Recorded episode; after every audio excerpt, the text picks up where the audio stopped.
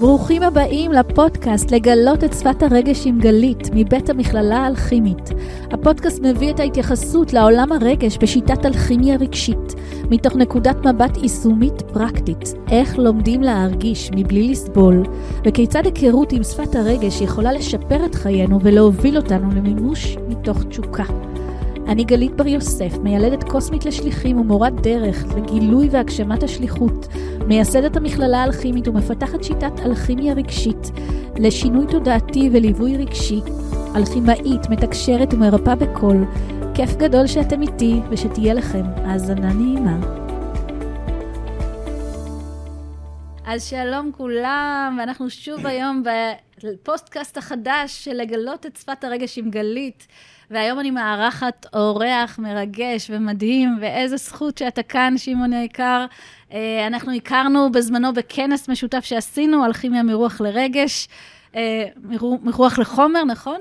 ובאמת אז גילינו כמה אנחנו באמת משלימים אחד את השני, אז אני אציג אותך, ואז אנחנו באמת uh, נתחיל לדבר קצת, ויש לנו פרק מעניין מאוד, פרק מספר 7, האלכימיה של התעלות רוחנית. אז שיבן קסלסי, בעלים של אני אגדה, עוזר לאנשים למצוא את השליחות שלהם, להגשים אותה. שמעון נחשף לעולם האלכימיה לפני 16 שנה, והוא תכף יספר לנו מה זה אומר ואיך זה היה, והוא מביא כלים מבוב פרוקטור, ועוזר לאנשים לפתח את ששת היכולות השכליות שלהם, בעזרת, בעזרתם הם משנים את הרגלי החשיבה ומשנים את נסיבות חייהם. אז שמעון uh, עזר לאלפי אנשים בעשור האחרון להשיג מטרות בחיים שלהם, ולהגשים את הייעוד שלהם. איזה כיף, שמעון, שאתה כאן, לגמרי, אז זכות היא לי. ובאמת, בזמנו, כשאנחנו דיברנו, אתה סיפרת לי על האלכימאי וכל הדברים האלה, ואמרתי, אה, גם אני, אלכימיה רגשית, וראינו כמה זה משלים אחד את השני. וכמה זה משמעותי. אז בחרנו לדבר היום באמת על האלכימיה של ההתעלות, של ה... אה, אה, איך אתה קורא לזה? התעוררות רוחנית. התעוררות רוחנית, על אותו עיקרון אנחנו מתייחסים. אז בוא תספר לי, מה זה אומר? מה, מה זה נחשב אצלך, התעוררות רוחנית? אמ, אני חושב שפעם ראשונה שפגשתי את המילה awakening, התעוררות רוחנית, היה באיזשהו סרטון של אה, ברנה בראון. אה, אני מהממת. בטח, בטח. אז היא אומרת שכאילו, היא עברה breakdown. נכון. התמוטטות, או משבר. יש לה סיפור מדהים. משבר. ומשבר, משבר זה התעוררות רוחנית, זה מה שהיא אומרת. כאילו, המשבר זה המפתח להתעוררות רוחנית, וכשאנחנו עוברים משברים בחיים שלנו, זה ה... יש לנו פה הזדמנות, או להתרסק למטה, או לעלות למעלה. לגמרי. אה, ו... ככה זה מתחיל. שם זה הגיע. אז באמת, מי שלא מכיר את ברנה בראון, אני ממש ממליצה לכם, יש אותה גם בנטפליקס, יש לה סרט של שעה כמעט, mm. מדהים. והיא מדברת על ה-vulnerability, על, ה... על הפגיעות. פגיעות, כמה זה חשוב להיות פגיע, mm. וכמה היא גילתה את הדבר הזה, שזה מבחינתי בדיוק האלכימיה הרגשית. Mm. כמה זה חשוב באמת לתת לזה את המקום. ובאמת ההתעוררות, אה, כמו שאני קוראת לה, היא יכולה לבוא מתוך uh, משבר, אבל היא גם יכולה לבוא מתוך בחירה. זה לא מחויב במציאות תמיד, אבל לרוב אנחנו באמת, uh, לצערי עדיין עוד צריכים את הבומבה הגדולה הזאת על הראש, uh, כדי להתעורר ולעשות שם את השינוי. אז מי אתה היית לפני? מי, מי זה שמעון לפני ההתעוררות? מי זה שמעון שלפני ההתעוררות? זה היה... כמה שנים כבר? מה? לפני שהתעוררת, כאילו... אני עדיין מתעורר. כן, לגמרי. כמה שנים אתה בתוך התחום, בוא נקרא לזה. הנקודה שבה התחילה המשבר, זה... מתי היה 2005? 18 שנה. וואו, יפה. 18 שנים. ומה היה שם? שמשם זה כאילו, המשבר, אוקיי? זה מה שעוזר לך רגע להיפתח טיפה. כי אם המשבר מספיק חזק, אז נפתחת, יש מין מידה כזאת של כניעות. כן. ובכניעות יש ענווה. לא אצל כולם, ו... דרך אגב, זה לוקח מה? זמן עד שמגיעים לכניעות הזאת. אם זה... המשבר מספיק חזק, כן. הוא מוריד אותך על הברכיים. אין ברירה, אתה מדבר. אתה נכנע, אוקיי? וואלה. וכשאתה נכנע, אתה מתחיל לשאול שאלות. ואז כשאתה מתחיל לשאול שאלות, זה מגיע מתוך מידה הגבוהה mm-hmm. ביותר, לדעתי, שיש לאדם, שהיא ענווה. כן. ואז אתה מתחיל לשאול שאלות בצורה באמת תמימה, mm-hmm. וזה המקום שבו אתה יכול להתחיל לקבל וואלה. תשובות. ו- ומי היית לפני? אז מה... מי שהייתי לפני, באותה תקופה הייתי בצבא הקבע, הייתי הנדסאי אלקטרוניקה. וואלה. אה, הייתי ראש צוות פיתוח. גדול. מהנדס. לא, עוד לא עם התואר של הנדסה, אבל מהנדס. כאילו, אוקיי. מתעסק המון ב- בהנדסה.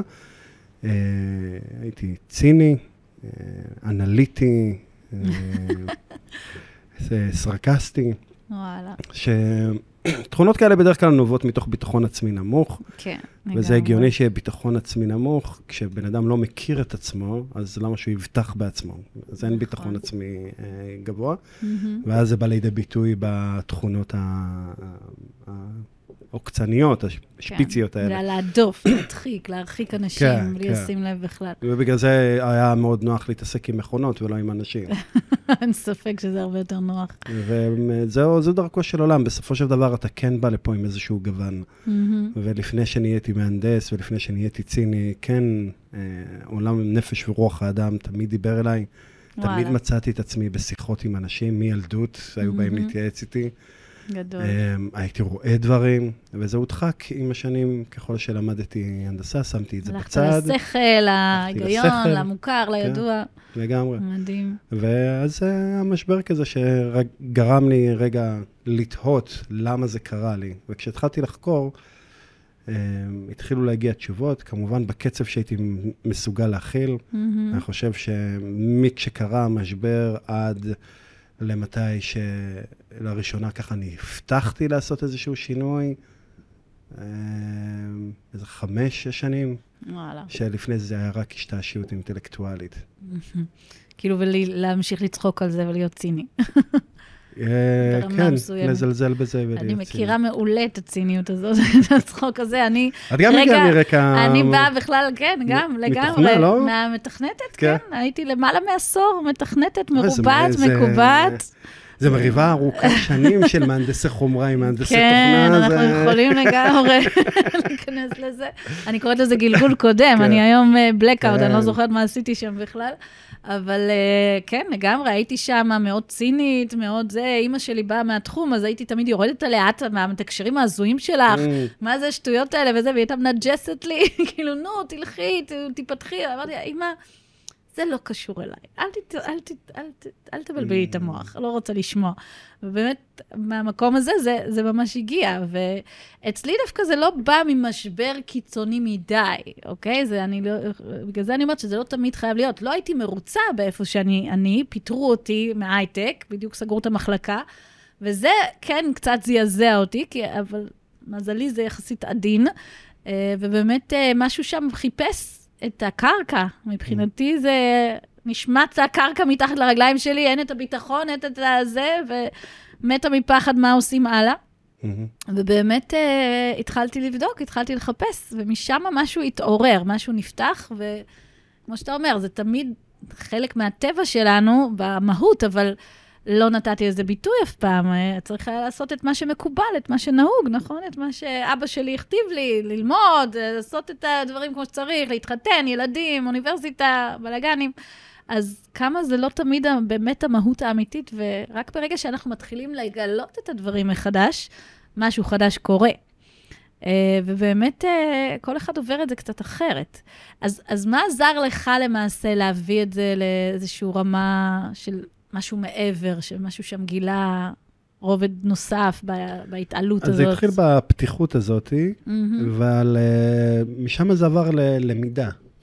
מהמם. זאת אומרת, באותה תקופה עברתי את המשבר, עזבתי את צבא הקבע שהייתי, Mm, וואלה. נרשמתי ללימודי הנדסה, להגשים את החלום להיות מהנדס, לא רק הנדסאי. וואלה. גם אני התחלתי הנדסאית, אתה יודע, כן. איזה קטע, עכשיו אני קולטת.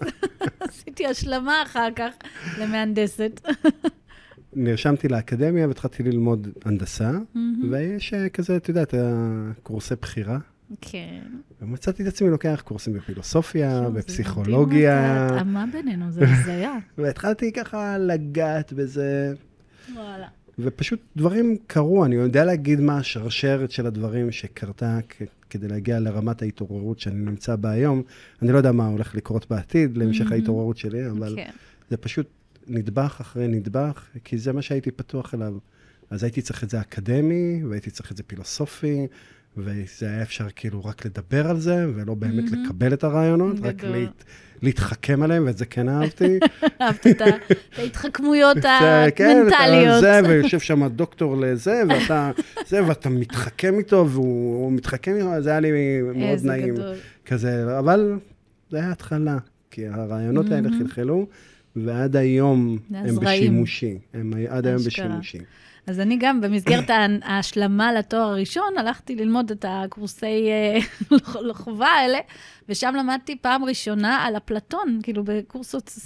אה, חזון המערה? כן, חזון המערה, ואמרתי, וואו, איזה גאוני. יכול להיות שאנחנו במערה. איזה גאוני זה. כן, זה גאוני. פשוט אה, עולם שלם התחיל להיפתח שם, התחילו הזרעים הראשונים באמת, ובתכלס ההתעוררות האמיתית שהייתה, זה דווקא כשאימא שלי הפסיקה לנג'ס. Mm. ואני אמרתי, יאללה, אני הולכת לחקור את העולם הזה. בואו נראה מה זה השטויות האלה. Mm. בואו נבין. ואז הלכתי לאיזה אה, פגישה כזאת עם מבוא, כזה שהמנחה מדברת וזה, ואז היא שמה איזה דיסק של המתקשר שם, של דמיון מודרך. עכשיו, אני לא רואה כלום, אפס, נאדה, חושך, ומשהו מטורף קרה שם.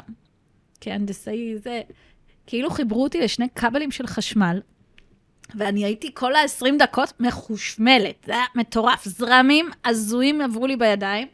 אין לי מושג עד היום מה זה בדיוק היה, אבל זה פשוט היה האישור שהייתי צריכה, אנרגיה שלא חוויתי כדוגמתה, וזה היה המוח השכלי המנטלי שלי, הבין שיש פה משהו מעבר, שיש עולם שלם שאני לא מכירה, שאני לא יודעת, והגיע הזמן לחקור. אז הגדיה שבי המאוד מיסודית אמרה, יאללה, אני הולכת לחקור את זה עכשיו, ובואו נראה מה זה העולם הזה. כי הייתי זקוקה לאישור הפיזי ממש, להבין שמשהו קורה שם. Mm-hmm. אוקיי? Mm-hmm. Okay? וזה היה, וואו, זה היה, אני קוראת לזה ההתעוררות שלי, הגילוי הראשוני של לקבל את האישור, ש... זה לא הכל כמו שלימדו אותנו, שיש פה משהו אחר, שאם אני אבין מהו וזה, וואלה, זה עולם שלם שנגלה בפניי. אז uh, זה היה הסיפור הרציני שניער אותי. Mm. אז מה מבחינתך צריך לקרות בתהליך כדי לעזור לבן אדם להתחיל את השלב הזה של ההתעוררות שלה? מה, מה הדבר הכי חשוב בהתחלת הדרך שאתה זוכר, או שאתה מלמד, שבאמת יעשה את את התהליך הזה, שיאפשר את התהליך הזה. אז אני, כמו שאמרתי, מה שפותח אותך לזה, זה מידה של ענווה ואיזושהי כניעות. אה, איך, ש... איך מגיעים לזה? זה לא כל אחד מצליח תלוי, לעשות את זה. זה מאוד תלוי מי אתה. אז כמו שאמרת, mm-hmm. לא חייב משבר. כן. יש אנשים שחייב משבר. נכון. ככל שהאגוז יותר קשה לפיצוח, ככה הפטיש צריך להיות יותר כבד. חובה, ככה זה עובד. אני קוראת לזה שממש שמים לך את האקדח על הרקה. כשיש מידת הרכות, אז המשברים לא חייבים להיות קשים. אני יודע את זה גם מאנשים אחרים, אבל אני יודע את זה גם מסיפור חיי. כן. היום המשברים שמגיעים לפתח דלתי, הם לא כאלה פטיש גדול, כי מספיק לי בעדינות, אה, הכוונה כזה, אני רואה. אפשר להתקדם. כשאתה קשוב, mm-hmm. לא צריך לצעוק עליך. כן. אין לך ברירה כל כך בתכלס. מה? להקשיב, חוץ מלהקשיב, כי אתה מבין שמה שעשית עד היום זה לא מספיק, זה לא, זה לא סיפק את הסחורה. מה זה אין לא... לך ברירה? זה, כשאתה כן חושב שזה עובד, mm-hmm. ואתה כן נעול, ולא זה, ואתה חושב שזה כן מספק את הסחורה, כן. ואתה מתעלם מעולם הרגש שלך, לגמרי. אז כשמגיע המשבר, אתה מתחיל לטעות. ואני התחלתי לטעות. וואלה. היה משבר הוא לא, המשבר עצמו, לא, היום אני מסתכל על זה, זה לא רציני כזה, mm-hmm. אבל בתור מי שהייתי אז, במיכל שידעתי להכיל, זה לא יכלתי להכיל את זה, ואני לא רציתי להמשיך להיות פה. וואו. אני מדבר איתך על עם נשק וכוונה. אוי מי גוד. והייתה התערבות. וואלה? אוקיי? זה הפרק הראשון בספר שאני כותב. זהו, תספר, זה נשמע מעניין. אני כבר שמעתי את זה פעם, אבל זה סיפור מדהים. שמעתי את זה פעם. אז זה היה כאילו שזהו, אני החלטתי שאני לא רוצה להיות פה יותר. וקיבלתי החלטה שאני זה. אני כאילו... ושאתה עושה את זה, אה? אשכרה מסיים את החיים. ואז אמרתי, טוב, בוא נתקדם, רק נדרך את הנשק, כאילו, שנראה את ה... שזה יהיה אמיתי כזה. הייתי בשמירות, באבטחת יישובים, איפשהו, אני לבד, אני והשממה שמולי. ואני דורך את הנשק, ולא נדרך. אה, לא נדרך. ואני כזה ככה, מה זה השטויות האלה? אני מטפלת בזה, מתפעל את זה, ועוד פעם, מכניס, דורך, לא נדרך. יואו, איזה מטורף. מחליף מחסנית, דורך, נתקע, לא, לא נדרך. חמש מחסניות, אף אחת לא נדרכת. חמש. חמש Oh מחסניות. כל אחת פעמיים, אני מנסה לדרוך, לא הולך. יואו. עכשיו, כנראה אחרי הפעם הראשונה, השנייה, השלישית, היו כאלה שיבואו ויגידו, נו, זה סימן שאתה לא צריך לעשות את זה. לא, אתה לא הסכמת. אבל הייתי כל כך נחוש, יואו. כך ברעש של כל מיני גיהנום השוטין בי, ש... שהחלטתי שאני ממשיך עם זה. אתה לא מוותר. והמשכתי, והמשכתי, וואו. וזה לא, לא נתנו לך, אה? ולא מצליח. עכשיו אני כאילו ג'ובניק, ג'ובניק, אבל לא יכול להיות שאני לא יכול לדרוך fucking כדור, כאילו, מה, מה, מה נסגר? גם על זה אני דפוק. לא עובד. עכשיו, התחלתי. זה, אז התחלתי לטפל בזה. כי זו תקלה, הנדסה, משהו. כאילו שלף אותי מהרעש שהייתי בו, של הרגש. חזרתי לכאן, ואז כאילו התקררתי קצת. וואו. איזה ו- מטורף. זה אשכרה השגחה. וזה לא, עדיין לא ההשגחה, כי אה, עדיין הייתי... די, זה. עדיין עוד היית אבל נחוש. כאילו הייתה תקלה, אז חזרתי חזרה לקרוון של כל הצוות אה, שהיה שם, וניגשתי למפקד, ואמרתי לו, שומע, יש, אה, יש בעיה. ניסיתי להתאבד והוא לא נותן כאילו, לי. אני, גם בזמן שאני מנסה וזה, וזה לא עובד, ואני אומר, מה זה דפוק הנשק הזה? אם עכשיו ייתקלו אותי מחבלים, ואז כזה קול בראש, חוסר אחי, אחריות." ניסית להוריד לעצמך את הראש, אתה דואג ממחבלים? גדול. אני הולך אליו ואני מספר לו את זה, הוא יוצא איתי, הולכים לשטח סטרילי, וואי. בודק, רואה, באמת לא עובד, אוקיי? לוקח מחסנית שלו, מכניס לנשק שלי, בודק. המחסנית שלו לא עובדת. אה, וואלה. בודקים את כל החמש מחסניות שלו, לא עובד. יואו. בודקים עם הנשק שלו. שום מחסנית מעשר המחסניות שלי ושלו לא נדרך. זה קטע מטורף. הוא אומר לי, תקפיץ את כל הכוח לפה. יואו. אני רץ לקרוון, כל מי שלא היה בשמירה עכשיו מגיע, אנחנו עומדים שם שורה של חיילים, יואו. נשקים, אף מחסניות, אחד לא? אין נשק Oh אחד שגורף. פאקינג כדור. יואו. תראה מה עשו לך, כולם לא ידעו. ואני עדיין לא לא קולט את ולא זה. קולט. אני עדיין לא קולט את זה. יואו. בקיצור, המפקד. עולה באלחוט אה, בקוד Mhm. מוצפן מול כל היישובים, כל ה- לכל הכוח שיצא מהבסיס, מדווח על הזה, הם עושים בדיקה אצלהם ביישובים, אף נשק לא גורף. יואו, איך זה קורה? שום כדור, מה, זה פאק בייצור? מה זה הדבר אף נשק לא גורף, איזה שום כדור. הזיה. מתחקיר שהם עשו, התברר שהיה בעיה במחסניות שלקחנו מהבסיס. איזה קטעים. מטורף. ואז ב- הלכתי לישון, קמתי בבוקר אה, לשמירה, מוקדם, בשתיים בבוקר קמתי לשמירה, ואז אתה יודע, כשאת הולכת לישון, הרעיונות שאתה נפגש איתם במהלך היום עוברים תהליך של קונסולידציה במוח. כן, זה מה שנקרא, תן לי לישון על זה. כן, לגמרי. ואז קמתי בבוקר והיכה בי, היכה בי משהו. הגודל של הדבר הזה. אין שום נשק ברדיוס של עשרות קילומטר שגורף fucking כדור. איזה מטורף. ואז פתאום התחיל להיות לי את השאלה, זה, זה מה שהדוסים הסתומים האלה מדברים עליו וקוראים לו השגחה עליונה, השגחה פרטית? זה מה, זה מה שהדבר אף הזה? נשק אתה לא יכול להשתמש בו. קיצור, לא, לא שהייתה לי תשובה, להפך. אה, התמלאתי בשאלות. כן. משהו קרה לי ברמה התודעתית. וואלה. אני כותב בספר. אה, חזרתי בשאלה אם תרצו. חזרתי במלא שאלות. ונהיו לי מלא מלא מלא מלא שאלות. וואי, מדהים. עכשיו, באותו אבטחת יישובים, אני הייתי, צוותתי למישהו מהיישוב, והיינו עושים שמירות בלילה, כאילו בתוך רכב נוסעים, אז יש לך רק לדבר, ואני תקוע עם איזה רבי מנחם אחד. גדול. גם את זה. דאגו שיהיה לך. ואני כאילו מדבר איתו, ואני כולי, "אה", ככה, כאילו, אה, חייבתי להתווכח עם הדתיים, זה היה משהו. מאוד אהבתי. ואז הוא מתחיל לדבר איתי עליהם, אני קיים, לא קיים, אלוהים, לא אלוהים, שיחות כאילו חפירות, ואני כאילו מחזיק איתו, כי אני הייתי מאוד עם האינטלקט נכנס בו. וואלה. ופתאום הוא מתחיל להגיד לי, אז הוא אומר לו, מה זה אלוהים מבחינתך, מה זה זה? אז הוא אומר, זה מקור אנרגיה בלתי נדלה.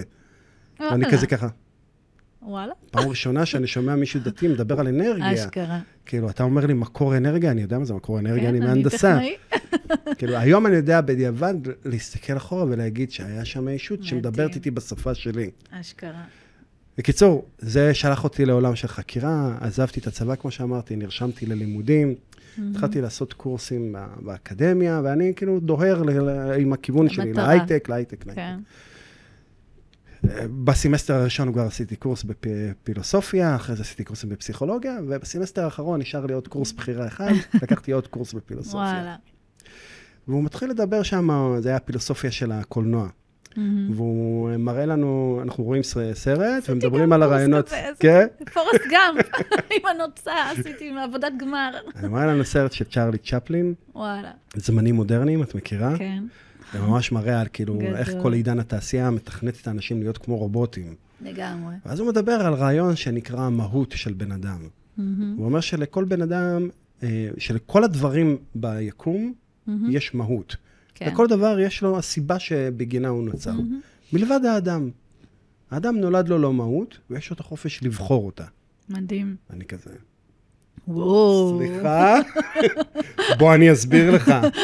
אני אומר לו, תשמע, בן אדם מגיע לפה, מחנכים אותו בצורה מסוימת, הוא הופך להיות משהו מסוים. רובוט. וזה בדיוק כמו זה, הוא אולי רובוט יותר מתוחכם, אבל הוא רובוט, הוא עושה מה שמצפים ממנו, הוא עובר חינוך.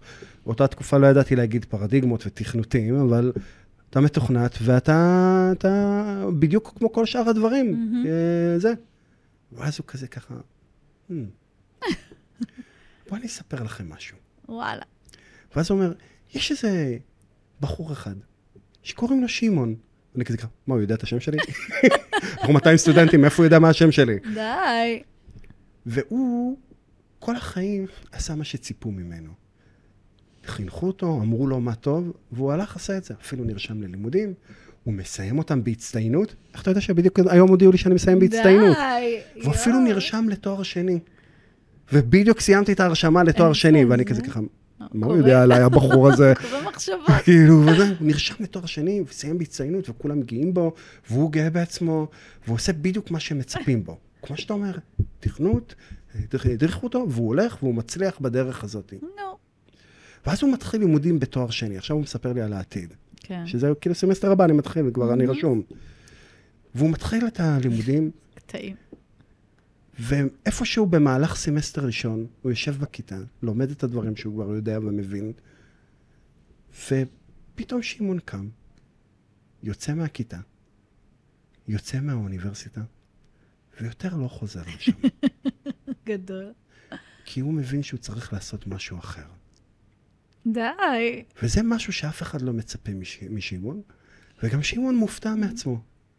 ואני כזה, אני לא אוהב את הכיוון שהולך הסיפור הזה, אני נרשמתי ללימודים, אני כבר לא שילמתי, שילמתי שכר לימוד. מה זה מה זה הדבר הזה? מה, הוא מדבר על עצמו? ואני כאילו ככה, ואומר, וזה בן אדם, בן אדם חופשי לבחור את, ה, את המהות שלו, את הייעוד שלו. זה בן אדם בניגוד לכל שאר היצורים בטבע. ואני נשארתי ככה. כן, כבר לא היה לי מה להמשיך להתווכח איתו, אני, מה זה הסיפור ההזיה הזה, ומאיפה הוא יודע את כל הדברים האלה, ומה זה ההצעה המפגרת הזאת שאני להמשיך לזה. יצאתי מהשיעור, וכמובן שכחתי מזה, כאילו, עזבתי את זה. אוקיי.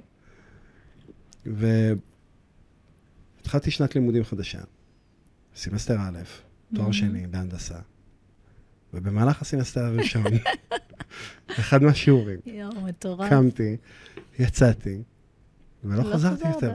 קיצור, הוא היה מתקשר, הפרופסור שלך היה מתקשר, והוא פשוט הביא לך בפרצוף את כל מה שהאמת שלך.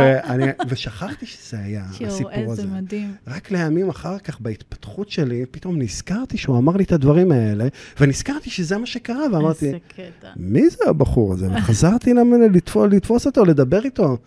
הלכתי אליו ואמרתי לו, אתה זוכר? אתה אמרת לי ככה וככה, הוא חייך אליי ככה, אני לא זוכר, והלך.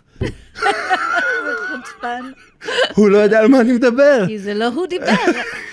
אני קוראת לזה ש... כן, כן, כן, כן, אני לא זוכר. והלך. אני קוראת לזה שההדרכות, הבורא, כל אחד יקרא לזה איך שהוא רוצה, הם מתערבים לנו במסלול החיים, בנתיב החיים. זה הנשמה שלנו בעצם שולחת את הנציגים האלה. שישתלו לנו את המחשבה הזו בראש, שיעשו לנו את המבחנים בדרך, שיניעו אותנו במסלול, בנתיב הגבוה של הנשמה שלנו. כי בתכלס, שם למעלה, ברמת נשמה, אתה בחרת את מה שאתה עושה עכשיו. אבל מה כשאנחנו יורדים לכאן לחומר? האגו, הרגשי, הפחדים, ההימנויות, הפרדיגמות, הם שוכחים את מה שבחרנו, ואז לפעמים אנחנו ממש יכולים להתעקש על לנסות להחזיק את מה שאני חושבת, מה שנראה לי, את מה שמקובל, את מה שנהוג, ואנחנו בעצם לאט-לאט סוטים מהתסריט הנשמתי, מהמטרה שלשמה באנו באמת. ושם, אני קוראת לזה, מתחילים לתת לנו כאפות קטנות. כאילו, mm. טוב, את לא, את בסטייה עכשיו, שימי לב, רגע, ת, ת, תתחילי להתעורר, או שולחים לנו נציגים בסגנון שלך. ובעצם המטרה של זה לאט-לאט להחזיר אותנו לנתיב הנשמה. למטרה שלשמה באנו, כי לא באנו לפה סתם להעביר את הזמן בסבבה, זה לא המטרה. כל אחד מאיתנו, מבחינתי, יש לו איזו מהות אלוהית אה, נשמתית לאיזושהי מטרה שלשמה באנו. לא כל אחד מבין את זה, לא כל אחד מוצא את זה, אבל זה חלק מהמטרה שלשמה באנו. והנשמה רוצה להוביל אותנו לשם, אוקיי? עכשיו, זה מדהים מה שאתה מספר, ובאמת ה- ה- להגיע לרמה כזאת של השגחה אלוהית שמובילה אותך, זה לא קורה לכל אחד, וזה באמת, כל אחד צריך את הסימנים האלה בדרך, איך לעזור לזה להיות. ואם כבר הרמת להנחתה, אני אספר עוד סיפור שהוא עוד חלק מההתעוררות שלי, זה לא יצא לי הרבה לספר אותו, שזה עוד אישור מדהים מלמעלה, שבאמת כמה אני מלווה, כמה באמת היקום איתנו, כמה באמת אנחנו לא לבד כאן. וזה היה גם איזו תקופה של מלא בלבלות ומלא שאלות, ומה עושים, ואיך, לאן ממשיכים, ומה הלאה. ופתאום אני בבית לבד, ואני שומעת איזשהו צל... קול מוזר של ציפור, מאי שם מהגינה. ואני יוצאת החוצה, הילדים היו קטנים יחסית וישנים, ואני רואה עוף דורס, משהו כזה גודל, מתחת לאיזה נדנדה. אה, את חיפשתי את הטלפון, סליחה, הטלפון האלחוטי היה, אז היה דבר כזה, היה משמה, ומתחת העוף דורס. עכשיו אני מסתכלת עליו, מסתכל עליי, ואמרתי, טוב, הוא בטח איזה גוזל או משהו, נפל מהקן, ומלמעלה האימא או האבא, לא יודעת מה, כזה, כזה, תתרחקי, וזה. אומרת, טוב, עוד מעט הכלבה שלי תחזור הביתה, היא הייתה בורחת וחוזרת. אני חייבת להרחיק אותו, שהיא לא, לא תאכל אותו.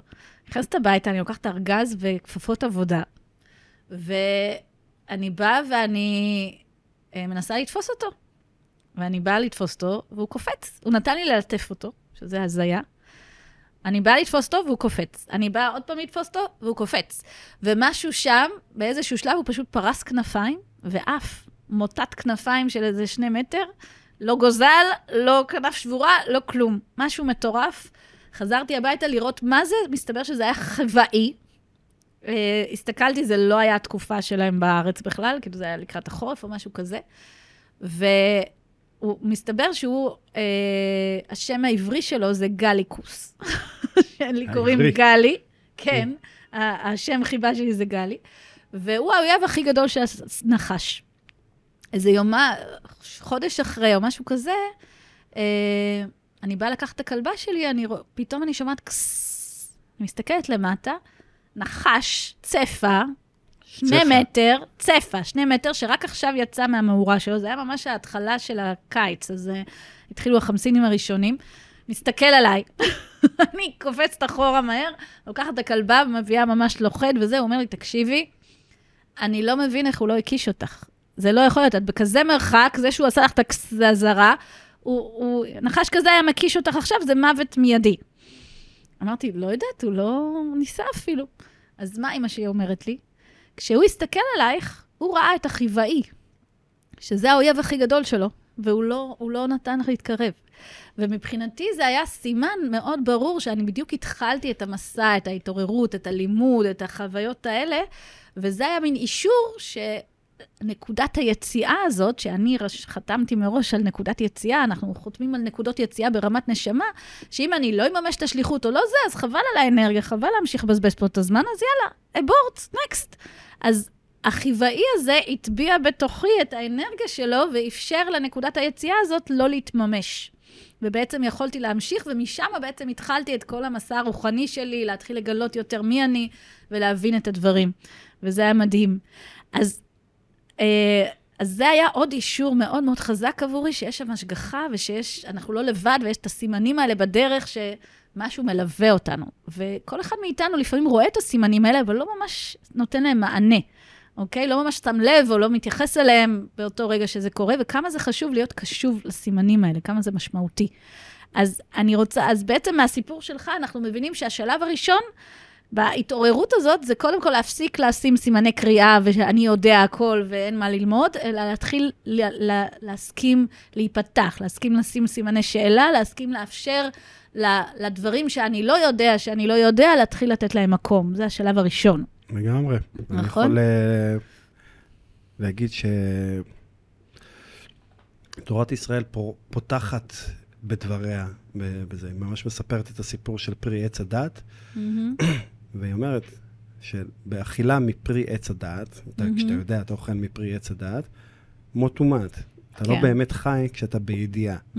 אלא להפך, כאשר אתה ביראה, וכאשר אתה בכניעה וב, ובענווה, ואתה פתוח לשאול שאלות, אז אתה יכול... להתעורר. אז אתה מתעורר לחיים. כן. וכמה האגו שלנו לפעמים, היוהרה, החלקים האלה שלכאורה חושבים שהם יודעים, כמה הם לא נותנים לנו להבין, כמה הם לא נותנים לנו להתפתח. ו- ולפעמים אנחנו פשוט צריכים לעצור ולהגיד, די, אני מסכימה לא לדעת.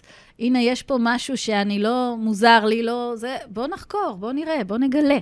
ובאמת, שמעון, אצלך המנטלי הוא הכי חזק, כאילו, אני יותר עובדת עם הרגש, אבל גם המנטלי, אבל אצלך המנטלי הוא עובד חזק בקטעים האלה. ואז מה היה השלב הבא? מה השלב הבא? משהו ביטחון עצמי אמרת בזמנו, נכון? על הנושא של הביטחון עצמי, הכרה בערך. אני אומר שכאילו, הסיבה ש... שאנשים ציניים וסרקסטיים וזה, זה מתוך חוסר ביטחון. נכון. אבל השלב הבא, הוא, הוא קרה במקביל. זאת אומרת, במקביל ללימודים, אה, נחשפתי לעולם העסקים. Mm. ואיזה זוג חברים, מכרים, הציגו לנו הזדמנות עסקית בחברה של שיווק רב-שכבתי. והייתה לנו שם הזדמנות ללמוד מזוג אה, יהודים, אמריקאים, שבאו לארץ לפתח את, ה, את השוק בישראל, וואלה. שהם כבר מאוד ותיקים עם החברה, וחבר'ה עם mindset מאוד חזק של הצלחה בעסקים. ואני, אין לי מושג עול ימים בעסקים, אני כולה רק רוצה להגיע להייטק, זה היה, כאילו, אני לא, לא חושב על זה בכלל. אבל אשתי אז אה, רצתה להתחיל לעבוד איתם, ואיכשהו נכנסתי, ולאט לאט התחלתי ללמוד מהם. והם דיברו איתנו המון על מה אנחנו חושבים, והקשר והעבודה המנטלית שנדרשת כדי להצליח בעסקים. וזה כאילו לפני הסוד, עוד לפני שהתפרסם mm, הסוד. אז דיברו איתנו, ואז כשיצא הסוד, אמרו, אה, הנה זה מה שקריס וקרול אומרים, הנה, זה זה. זה. הם היו מהמעטים שיודעים את הסוד. כן. ויצא לי במשך שנתיים וחצי, במקביל ללימודים, גם ללמוד איתם. Mm. הדרכות שלהם, על mindset, על העסק, על זה, וחשיבה עסקית. אה, עדיין לא הצלחתי להתרומם, כי הייתי מאוד, עם, מאוד מהנדס, אבל כששחררתי את זה שמה, יצאתי עדיין עם mindset מאוד חזק. סיימתי את הלימודים, חיפשתי עבודה, זה היה 2008, משבר אה, שני בעולם ההייטק. כן. לא היה עבודה. היו מפרסמים משרות, אבל לא היה איוש, לא היה באמת משרות. Mm-hmm. זה היה רק כדי לשדר עסקים וואלה. כרגיל. איזה כיף. וידעתי את זה כאילו מבפנים, כי אני גם מאוד מקושר בעולם ההייטק, היו לי אנשים, אפילו אומרים, תקשיב, אין גיוסים, המצב... Mm-hmm. מצאתי את עצמי, סיימתי לימודים, אין עבודה, אין שפה, קשה. אין הייטק. ו... אבל היה לי mindset עסקי. אז התחלתי לתת שירות, בללמד מדעים וטכנולוגיה, mm-hmm. שזה משהו שהייתי טוב בו. ופתאום כל ה mindset שלמדתי אצלם, ראיתי אותו בא לידי ביטוי בעשייה העסקית, וההצלחה נהייתה מטורפת. Mm-hmm. והחזיק אותנו עד שההייטק חזר, וואלה. ואז חזרתי להייטק. כשחזרתי להייטק, אותו, אותם מנחים שהיו לי ב, בחברת שיווק רב-שכבתי, כשראו שאני בשלבי גסיסה בחברה, שאני הולך לצאת החוצה, אמרו, מה הדבר שאנחנו ממליצים לך לעשות עכשיו כדי שישנה את, ה, את הכיוון שלך ויציל אותך? זה איזושהי סדנה כזאת של אה, שלושה ימים. וואלה. שאם תלך אליה, זה יהפוך אותך. אז לא הלכתי אליה, אבל כשסיימתי את הלימודים וכבר נכנסתי להייטק ונרגעתי, אמרתי, יאללה, בוא ננסה את הסדנה הזאת. אוקיי. Okay. וזאת הייתה הסדנה הראשונה שעשיתי של התפתחות אישית. אה, בחברה שנקראת אה, Landmark Education, mm. אה, ועשיתי סדנה שלהם שנקראת הפורום של Landmark, mm-hmm. שזו סדנה ממש ממוקדת למהנדסים בלטה, וואלה. להכיר את עולם הרוח. הם עבדו הרבה כאילו- שנים, לא יודעת אם הם עדיין שם, אבל... הם כבר לא, הם כבר לא שם, יש אותם בזום וכזה, אבל אין כן. אותם בארץ. יא, זה מעניין, אני בדיוק היום הולך להיפגש עם מי שהעבירה לי את הסדנה די, הזאת. גדול. איזה מעניין סגירת שזה עלה לי, מעגל. כאילו, כן, היום בערב. יש לי פגישה איתה, ו... איזה בקיצור, קטע. אה, באתי לסדנה הזאת, וזו סדנה שמפגישה אותך עם רעיונות רוחניים, הם רק לא אומרים זה, הם כאילו אומרים לך את הרעיון הרוחני, הם מקריאים אותו, ויאללה, לרגש. מביאים כן. מקרים, מטלטלים, מאוד מאוד חזק. אתה יוצא עם אימפקט מאוד חזק מהסד... מהסדנה הזאת. כמובן שהמשכתי לקורס מתקדם ולתהליכים. ושנתיים למדתי שם. וואו. ושם התחילה כל ההתפתחות, ה, ה, מה שנקרא קואוצ'ינג. מהמם. זה מאוד, קואוצ'ינג מאוד אגרסיבי, שזה מה שהייתי צריך באותה תקופה. כן. כי הייתי מאוד סגור. שלאמן את עצמך בעצם שעומדים מולך ואתה... לתפיסות מחשבה אחרות, של לראות את הדברים להיפתח לרעיונות אחרת. חדשים. ו... וזה, הם אה, מאוד נוקשים שם, זה כאילו צבא וואלה. כזה, שזה היה בהרמוניה עם מי שהייתי, כאילו, כן, מאוד אה, צבא, לגמרי. מאוד אה, מהנדס, מאוד לוגי, אנליטי, כן. וזה מה שאתה פוגש שם. ושנתיים ככה משהו בי נפתח והתרכך, מהמם. ואחרי שנתיים החלטתי שאני אני, אני רוצה לעשות סדנה בעצמי, אני רוצה Mm, להעביר סדנה. וואו. והחלטתי שאני מעביר סדנה, והתחלתי לעשות כל מיני פעולות, לא הצלחתי למלא את הסדנה, אבל קרה המון בתוך חודשיים, כאילו, פתחתי עסק, קודם כל, כי הייתי צריך להוציא. חשבוניות. מבינה, פתחתי עסק כי רציתי להעביר סדנה. גדול. לא תכננתי לפתוח. עסק, אז הייתי כן. צריך להוציא חשבוניות. אז עשיתי את זה על הנייר, רשמי, שיהיה לי להוציא. חשבונית. לא תכננתי לפתוח עסק. רק. רציתי להעביר סדנה אחת, אחת. גדול. רצתי איתה, פתח, פתאום הבנתי שאני צריך לשווק, לפרסם, לצלם סרטון, דף נחיתה. עוד לא היה כזה. קמפיינים וממומן כן. וזה. התחלתי לעשות ערבי מבוא, ולהתקשקש עם זה. נכנסת לזה. רץ- ופתאום אני רץ עם הדבר הזה. אני רץ עם. הדבר הזה, וזה. וזה מטורף. ומישהי, חברה שהכרתי בלנדמרק שם, הייתה איתי במס, בכל המסלול, היא כבר הייתה בעלת עסק מצליחה, עסק שני שלה מאוד מצליחה, וגם יודעת לייעץ עסקי, ביקשתי ממנה עזרה. מה, למה לא מצליח למלא את הסדנה? מה זה? אז אני בא, אני יושב אה, מולה, באנו לפגישה שהיא עסקית. כן. ואז היא אומרת לי, אוקיי, מה, מה הצגת? מה מכרת ב, בערב מבוא? בוא תזה. ואז היא מתחילה לשאול אותי שאלות, כמו מה התועלות, מה מקבלים, כזה, ואני, לא יודע. לא יודע, יש כל מיני רעיונות, אני מדבר איתם, ואז הם ידעו את הרעיונות. אבל מה יצא להם מזה? גדול. לא יודע, אז איך אתה רוצה שהם ידעו? איזה קטע. רגע, רגע, מה, אז מה, מה המהות של, מה, מה המוצר, מה המסר השיווקי שלך? מדהים. איך אתה מפרסם? איך אתה... התחילה ללכת איתי אחורה, אחורה, אחורה, אחורה. ממש להראות לך איך לצאת לאור. מה זה העסק הזה? מה פתחת עסק? מה המהות של העסק הזה? מה השירות. שאתה רוצה ליצור? זה להוריד אותך אני לקרקע. רק רציתי לעשות סדנה! זה לא יודע איך הגעתי לזה בכלל. בקיצור, משם זה הפך להיות פגישה של שלוש שעות, וואלה. שהיא נכנסה עמוק עמוק לתוך הרוח שלי, מדהים. בצורה מאוד נחרצת, כי הייתי מאוד נוקשה. מהמם. ובסוף הפגישה הזאת, אני הבנתי שאני רוצה להקים חברה בינלאומית, שתשב במאה ערים ברחבי העולם, ותיצור לאנשים תודעה של חופש, אהבה, בריאות ואושר. אמן. ותכף תספר איך עשית את זה. אני, יודע, אני יודעת כבר, אבל אני תכף רוצה שתספר את זה. אני רוצה לתת את הדגש, כאילו ברמה של באמת ההתעוררות וההתעלות. חלק מאוד מאוד חשוב מהתהליך זה באמת ההכרה בערך מבחינתי. ששוב, כל עוד אנחנו במקום שלא מספיק מאמינים בעד לעצמנו, ומשהו שם יורד על עצמנו, טוב, מי אני שישמעו אותי בכלל? מי, מה יש לי כבר לתת? כל מה שאני מביאה, כולם מכירים. כל הקולות האלה הם בעצם הקולות המנמיכים, המשתיקים, והמונעים מאיתנו לרוץ ולפתוח סדנה. וכמה זה חשוב לעבוד בכל הרובדים על הדבר הזה, אוקיי? וזה גם לאמן את עצמנו תודעתית, אבל זה בעיקר עבודה רגשית, אוקיי? איך אני עובדת על הילד, על הילדה הפנימית שבתוכי, שלא ראו אותה כל החיים, שלא שמעו אותה, שהיא הייתה שקופה, שלא ממש אה, נתנו לה ביטוי, שמשהו שם לא באמת אפשר לצאת, וזה היה החוויה שלי, אוקיי? אני בתחילת הדרך, שרק התחלתי להתחבר לתקשור ב-2005, והתחלתי לקבל מסרים ישר, אה, ילדי האינדיגו והקריסטל, לא הבנתי מאיפה זה בא בכלל. בהתחלה היה לי ממש חוסר אמונה. מה, מי יאמין לי בכלל? מה, מה זה הדברים האלה? מה, אני ממציאה? זה סתם, נדמה לי. והיה לי תהליך מאוד משמעותי לעבור קודם כל עם עצמי באמת, שיש לזה ערך, שמישהו באמת אכפת לו, וזה מספיק חשוב ומשמעותי ומעניין, שמישהו בכלל ירצה לשמוע אותי. זה, זה לא היה מובן מאליו, זה היה משהו שהמון המון קולות בראש עברו, ואמרו לי, את מדברת שטויות, את ממציאה, אף אחד לא, לא, לא, את לא מעניינת. זה היה הקולות שהיו לי. ובעצם מתוך התהליכים שאני התחלתי לעבוד שם, שאת זה היום אני מלמדת בעצם, את כל מה שאני מלמדת על כימיה רגשית, זה בעצם מהמסע האישי שלי, איך אני יצרתי את זה. אז להתחיל ל- לרפא לאט-לאט את הילדה, שאימא כל הזמן ירדה עליה, ואימא כל הזמן הקטינה אותה וויתרה עליה, ולא ראו אותה, וכל הזמן הייתה מרצה ואספה פירורים של אהבה, כמו שאני קוראת לזה, ומשהו שם לאט-לאט אה, למד איך אני מחזקת את הביטחון שלי, איך אני לאט-לאט...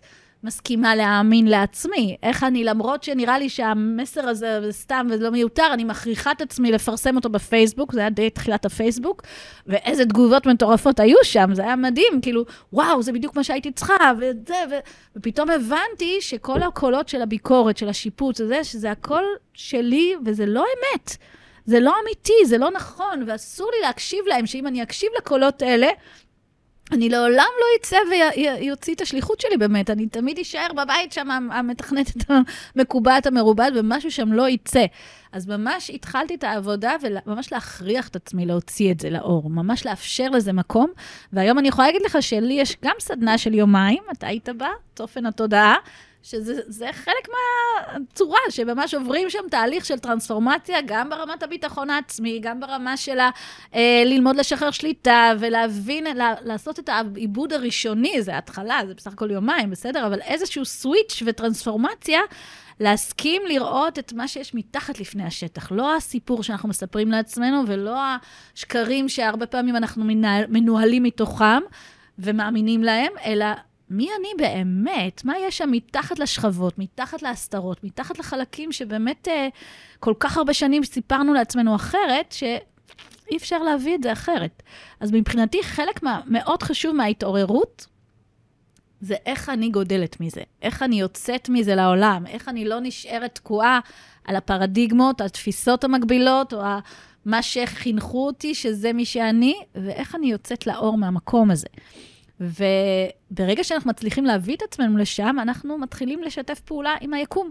משהו שם מתחיל למגנט את זה לחיים שלנו, משהו, הסיטואציות מתחילות להיווצר, אנחנו מתחילים להדהד תדר שונה בתוכנו, תדר של נוכחות, תדר של מהות, של אני יודעת מי אני. שוב, לא ממקום של שוויץ, הכרה בערך, יש הבדל גדול, אנשים נורא מפחדים, שמה, אני עכשיו אגיד מי אני וזה, אני איזה שוויץ.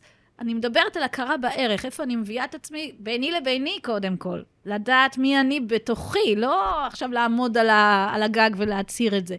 איך אני מסכימה להביא את התוקף הזה, וממנו אני יכולה להביא את עצמי למקומות נוספים. אם אין לנו אגו, אגו, אנשים חושבים שזה דבר שלילי.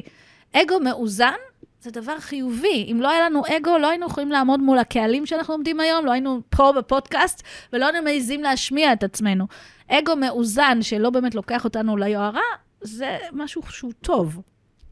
אוקיי? אז כמה זה חשוב שכל אחד מאיתנו יעשה את העבודה הזאת, ויעז לה, להשמיע את הקול שלו מהמקום הזה. אז בעצם אצלך, זה היה החזון שהגעת אליו, נכון? שאתה רוצה להיות בעל עסק בינלאומי, ואז איך הגעת לזה? איך הגעתי למה? באמת לעשות את זה. קודם כל התחלתי להתעסק עם אה, סדנה, mm-hmm. ולא הבנתי, פתאום הבנתי שיש עסק, ופתאום נהיה חזון כזה מאוד גדול. כן. ואני מהנדס שעושה פיתוח חומרה בהייטק. לגמרי. מה אני קשור לדבר הזה? אבל משהו בעוצמה של הפגישה הזאת, לראות את הדבר הזה, אני הייתי בכזאת התרגשות. להאמין לו אפילו. מדברת על רגש, אז זה לא רגשות שידעתי לא להרגיש. אותה. לא הכרתי עוצמה כזאת של mm-hmm. רגש. זו עוצמה של רגש, אתה יודע, לפעמים אתה מתרגש ממשהו, אז יש לך פה קצת כזה, ויש לך פה קצת כזה, תלוי מה אתה... זה. אני פשוט הרגשתי כאילו יוצא לי, וואו. הוא ממשיך לצאת מה... כאילו, והרגשתי את הגלגלי העיניים שלי, כאילו הם עשויות מזכוכית, ומישהו נתן עליהם מכה של... הרגשתי כאילו מתנפצות, העוצמה של הרגש הייתה כזאת חזקה. מדהים. שפשוט אני לא יודע להסביר, לא ידעתי להסביר את התופעה הזאת. כאילו, העוצמה של האנרגיה עם הרעיון, כן. הייתה עוגן מאוד חזק, ואני באותו רגע קיבלתי החלטה ש... אני הולך להקים את החברה הזאת, אני הולך ליצור ידיעה, את זה. זה ממש ידיעה חסרת וש- פשרות. אני, לא, לא ידיעה, אני לא יודע שזה הולך ידיעה לקרות. בלב, אני קוראת לזה. אבל זו החלטה נחרצת מדהים. להקים את הדבר הזה, ואו שזה יקרה או שאני מת בדרך לשם. הראשון מביניהם, בכל מקרה מהרגע. אני מאושר. ויצאתי באורות מהפגישה. נכנסתי לאוטו, אמרתי, יאללה, בוא נשמע תוכן, כי כבר התרגלתי לשמוע תוכן. בדרכים. ואני מחפש, ואז אני רואה מין סרטון כזה, אה, שרודף אחריי כבר איזה כמה שבועות, כאילו, כל פעם גדול. מציג את עצמו שוב ושוב ושוב, ואני לא לוחץ עליו כי הוא עצבן אותי, כאילו, זה לא בשביל, זה היה נראה לי מה זה שטויות. שטרות כאלה, ערימות של סטפות של שטרות, מטבעות כזה, וכתוב. You were born rich. וכאילו, אני לא זה, כי אני יודע שלא, אז למה אתה משקר מההתחלה? אז אז למה שאני אקשיב לך? למה שאני אלחץ על הדבר הזה? אבל הייתי. באורות, וזה אמרתי, יאללה, בוא נראה מה זה הדבר הזה. לחצתי, ואז בפנים אני נכנס, פתאום אני רואה, אני רואה את בוב פרוקטור, שהכרתי אותו מהסוד. כן. ואני אומר, אה, זה רציני. הוא יראה מה בסרט. זה הדבר הזה, הסרטון הזה? ואז אני רואה סרטון של ארבע שעות. וואו. ארבע שעות אומר? סרטון, אני וואו, ארבע שעות סרטון. וזה אחד מתוך שלוש. די.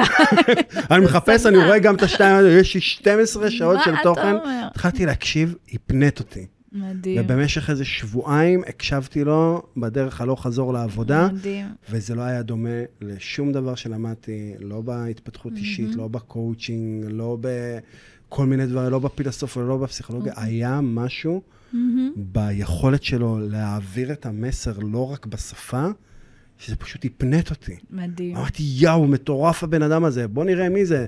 עכשיו הוא כאילו, זה סמינר משנות ה-80. כן. אתה רואה, פתאום אתה נכנס, אתה רואה אותו זקן כזה, מבוגר, בן 80 עוד מעט, בן אשכרה. 70 ומשהו, כאילו. התחלתי לחפש, ואז אני, מה אני מוצא? אני מוצא בן אדם שהוציא סרטים, ספרים, יש לו תוכניות. ליווי, ויש לו מנחים פעילים במאה ערים. גדול. ברחבי העולם, הנה והוא זה. מנחה ומלמד אנשים איך ליצור תודעה של חופש, אהבה, בריאות ואושר. מדהים. כל ואני מה מס- כזה שביקשת. מסתכל ככה, וזה הבן אדם שפגשתי איך שיצאתי מהפגישה, כאילו, אתה. יצאת, אם הבנת מה שאתה רוצה, הנה הגיע המדריך. אז פניתי לחברה שלו, אה, השארתי פרטים וזה, חזרו אליי, עשינו שיחת ומאז, סקייפ כזאת, אה, אתה שם. אתה עדיין. ו- וכן, ונוצר שם הקשר. ו- ונוצר, אני אגדה. כן. איזה מהמם. איזה מדהים. אני רוצה באמת, אנחנו, עוד אין לנו עוד הרבה זמן. אה, נושא אחד שאני לא יכולה לוותר עליו ב- בתהליך ההתעלות האישי שלנו, שמבחינתי זה שחרור שליטה, אוקיי? שמבחינתי, כל עוד אנחנו עדיין חושבים שאנחנו יודעים את הדרך, או מבינים ומנסים ללכת במוכר ובידוע, אנחנו לא נצליח לעשות את התהליך הזה. כי כל עוד אנחנו הולכים, שוב, המשפט הזה של אלברט איינשטיין, כל הזמן, אני מאוד מאוד מאמינה בו, ואני תמיד נותנת אותו, שהאי של שפיות, אי שפיות זה בעצם לנסות לצפות לתוצאה אחרת, שאתה כל הזמן עושה את אותם הפתרונות, את אותם המעשים. ולמעשה, רובנו פועלים מהמקום הזה. אנחנו מצפים שמשהו אחר יקרה, אבל אנחנו באותה דרך פועלים, נותנים את אותם אה, פתרונות, את אותן תוצאות, וזה לא נגמר. וחלק מאוד חשוב מהתקופה הנוכחית מבחינתי, זה השחרור שליטה. אנחנו עוברים את זה עכשיו כשיעור קולקטיבי. מאז ימי הכתר, ימי הקורונה, כולנו ברמה קולקטיבית, נדרש מאיתנו פשוט לשחרר שליטה, לאבד שליטה, וזה פחד מוות, אוקיי? אני, מהמקום שהמתכנתת, המקובעת, המרובעת, זה היה פחד מוות. מה, אני לא אדע מה קורה? מה, אני יכולה להרפות ולשחרר ולתת למשהו להוביל אותי? מה פתאום? אין דבר כזה. אני הייתי מאלה שהייתי רוצה משהו, הייתי דופקת בראש קיר, וממשיכה לדפוק את הראש בקיר, ועוד ועוד, כבר הכל דם וזה, ואני רוצה בדרך הזאת, בצורה שאני מבינה, בצורה שאני יודעת. ובעצם לאורך ה-23 שנה שאני כבר בדרך ומכשירה את עצמי לכל התהליכים האלה, ממש אימנו אותי, אני, אני קוראת לזה ממש מלמעלה, להביא לי כל הזמן עוד ועוד חוויות והתנסויות, ולהבין שכל עוד אני אלך במוכר, בידוע, בדרך שאני חושבת שהיא צריכה להיות, ולדפוק את הראש בקיר, אני אשתקע שם. זה לא ייתן לי את, ה, את ה, באמת את, הפת, את האוסף האינסופי של הפוטנציאלים מבחינתי, שאני לא מכירה, שאני לא יודעת שהם אלה שיראו לי את הדרך, שהם יכוונו אותי לדבר הבא. שאני דווקא צריכה לקחת את הצעד אחורה, לנשום רגע, להסתכל, ואיך, פה יש דלת, למה אני צריכה לדפוק את הראש בקיר? הנה דלת שמראה לי כיוון אחר. כמה זה חשוב שאנחנו נדע להיות שם ברגע הזה שעוצר, ש, שמסכים לא לדעת, שמסכים רגע לנשום ול, ולראות שהאוטומט, הלופ הזה שחוזר, שאני מנסה עוד פעם ועוד פעם, והרבה פעמים אנחנו נתקעים בחיים על כל מיני דברים שחוזרים בסיטואציות שונות מול אנשים שונים, אבל אותה, פת... אותה בעיה, אותו נושא נתקע שם. ששם אנחנו צריכים רגע לעצור ולהבין, אוקיי, אני לא יודעת איך יוצאים מזה, אין לי מושג לאן אני לוקחת את זה. בואו נגלה דרך חדשה, בואו נבין מה כן רוצה לבוא, מה, איזה, איך, איזה עוד אפשרויות יש שם. ודווקא במקום הזה שאנחנו מסכימים רגע להרפות ולשחרר ולהישאר באמת בשאלה הזאת, דווקא שם מתחילים לקרות הקסמים. דווקא שם פתאום התשובות יגיעו ממקורות לא ידועים, יגיעו פתרונות שלא היה לי גישה אליהם, שהם יובילו לתוצאות חדשות. ומבחינתי ההתעלות שלנו היא ספירלית, שכל הזמן יש את העליות, שהן גם לצורך, ואז ירידה. הירידה היא לרוב לצורך העלייה. אוקיי? כי ככה זה, אין מה לעשות. לרוב כרגע אנחנו לומדים מתוך הירידות. והחוכמה היא כל הזמן לראות שגם העלייה, הירידה שאנחנו נמצאים בה עכשיו, היא רחוקה מהירידה שהייתי בעבר, שאם הייתי נעלבת ונפגעת וחודש הייתי נשארת תקועה שם בנטירת טינה וכועסת וזה, היום זה לוקח לי יומיים, בהמשך זה לאט-לאט, החוכמה, ככל שאני מתעלה, ככל שאני מתפתחת, ככל שאני מבינה יותר את השפה, עושה את העבודה הרגשית העמוקה של הריפוי של הילדה ומאמן את עצמי ברמה מחשבתית, הירידות הופכות להיות מהירות יותר. טוני רוגגיס מדבר על 90 שניות, כאילו, תלחץ על הכפתור, 90 שניות אתה כבר לא שם. כי ההבנות מאפשרות לנו לעבור אחרת. ואז כל תהליך ההתעלות שלנו מתוך השחרור יכול להיות ממקום אחר לגמרי. איך אתה רואה את זה? איך אתה, אצלך זה בא לידי ביטוי? את מה? השחרור, שליטה, ההסכמה להתמסר לתהליך. עם זה פתחתי את דבריי. בדיוק. כניעה וענווה. בדיוק. זה, אני קוראת לזה גם הרכנת ראש, שלפעמים כשאנחנו רואים שאנחנו נתקעים שם במשהו שאנחנו לא יודעים, אז להרכין ראש לא ממקום שלילי, אלא ממקום של ענווה באמת, לתוכנית, להתמסר לתוכנית האלוהית, ובעצם לתת לה באמת, באמת להוביל אותי. כי אנחנו לא יודעים, אנחנו לא יודעים מה מחכה לנו שם ואיזה דברים תכננו ברמת נשמה. אז אם היה איזה טיפ חשוב שהיית רוצה לתת למאזינים שלנו, משהו שיצאו איתו כצידה לדרך, מה, איזה כלי או משהו משמעותי קטן, יש דבר כזה או שזה... כן. מה, מה היית לחשוב. מציע? מה זה אומר? זה אומר לחשוב מה שהם רוצים לחשוב. יש לנו, אנחנו כל הזמן מתבלבלים בין זה שרצות לנו מחשבות לבין לחשוב. אוקיי? Okay? רצות לנו מחשבות, אנחנו פסיביים, זה כמו נטפליקס, אתה רואה את זה. לחשוב זה אומר ליצור בעזרת המחשבה שלך. Mm-hmm. להשתמש בששת היכולות השכליות. להפעיל את זה. חשיבה זה הפונקציה הגבוהה ביותר למסוגל האדם. Mm-hmm. רוב האנשים חושבים שהם חושבים, או לא חושבים. העצה הטובה ביותר שלי בעבור אנשים זה להתחיל לחשוב מה שהם רוצים לחשוב. וכמה זה לא טריוויאלי, כמה התרגלנו שזה לא באמת uh, משהו שקיים בכלל. זה מאוד טריוויאלי. רוב האנשים לא, לא יודעים קל. לחשוב באמת, נכון. אלא את האוטומטים. זה מאוד טריוויאלי, טריוויאלי הכוונה פשוט, כן, נכון? כן, אוקיי. זה הכי פשוט שיש, לחשוב כן. מה שאתה רוצה לא, לחשוב. לא, אני אומרת שאנשים לא רגילים להיות לא שמה. לא רגילים, בגלל זה זה קשה, בדיוק. אבל זה מאוד מאוד uh, פשוט. כן. מקסים. אז באמת, מהניסיון של...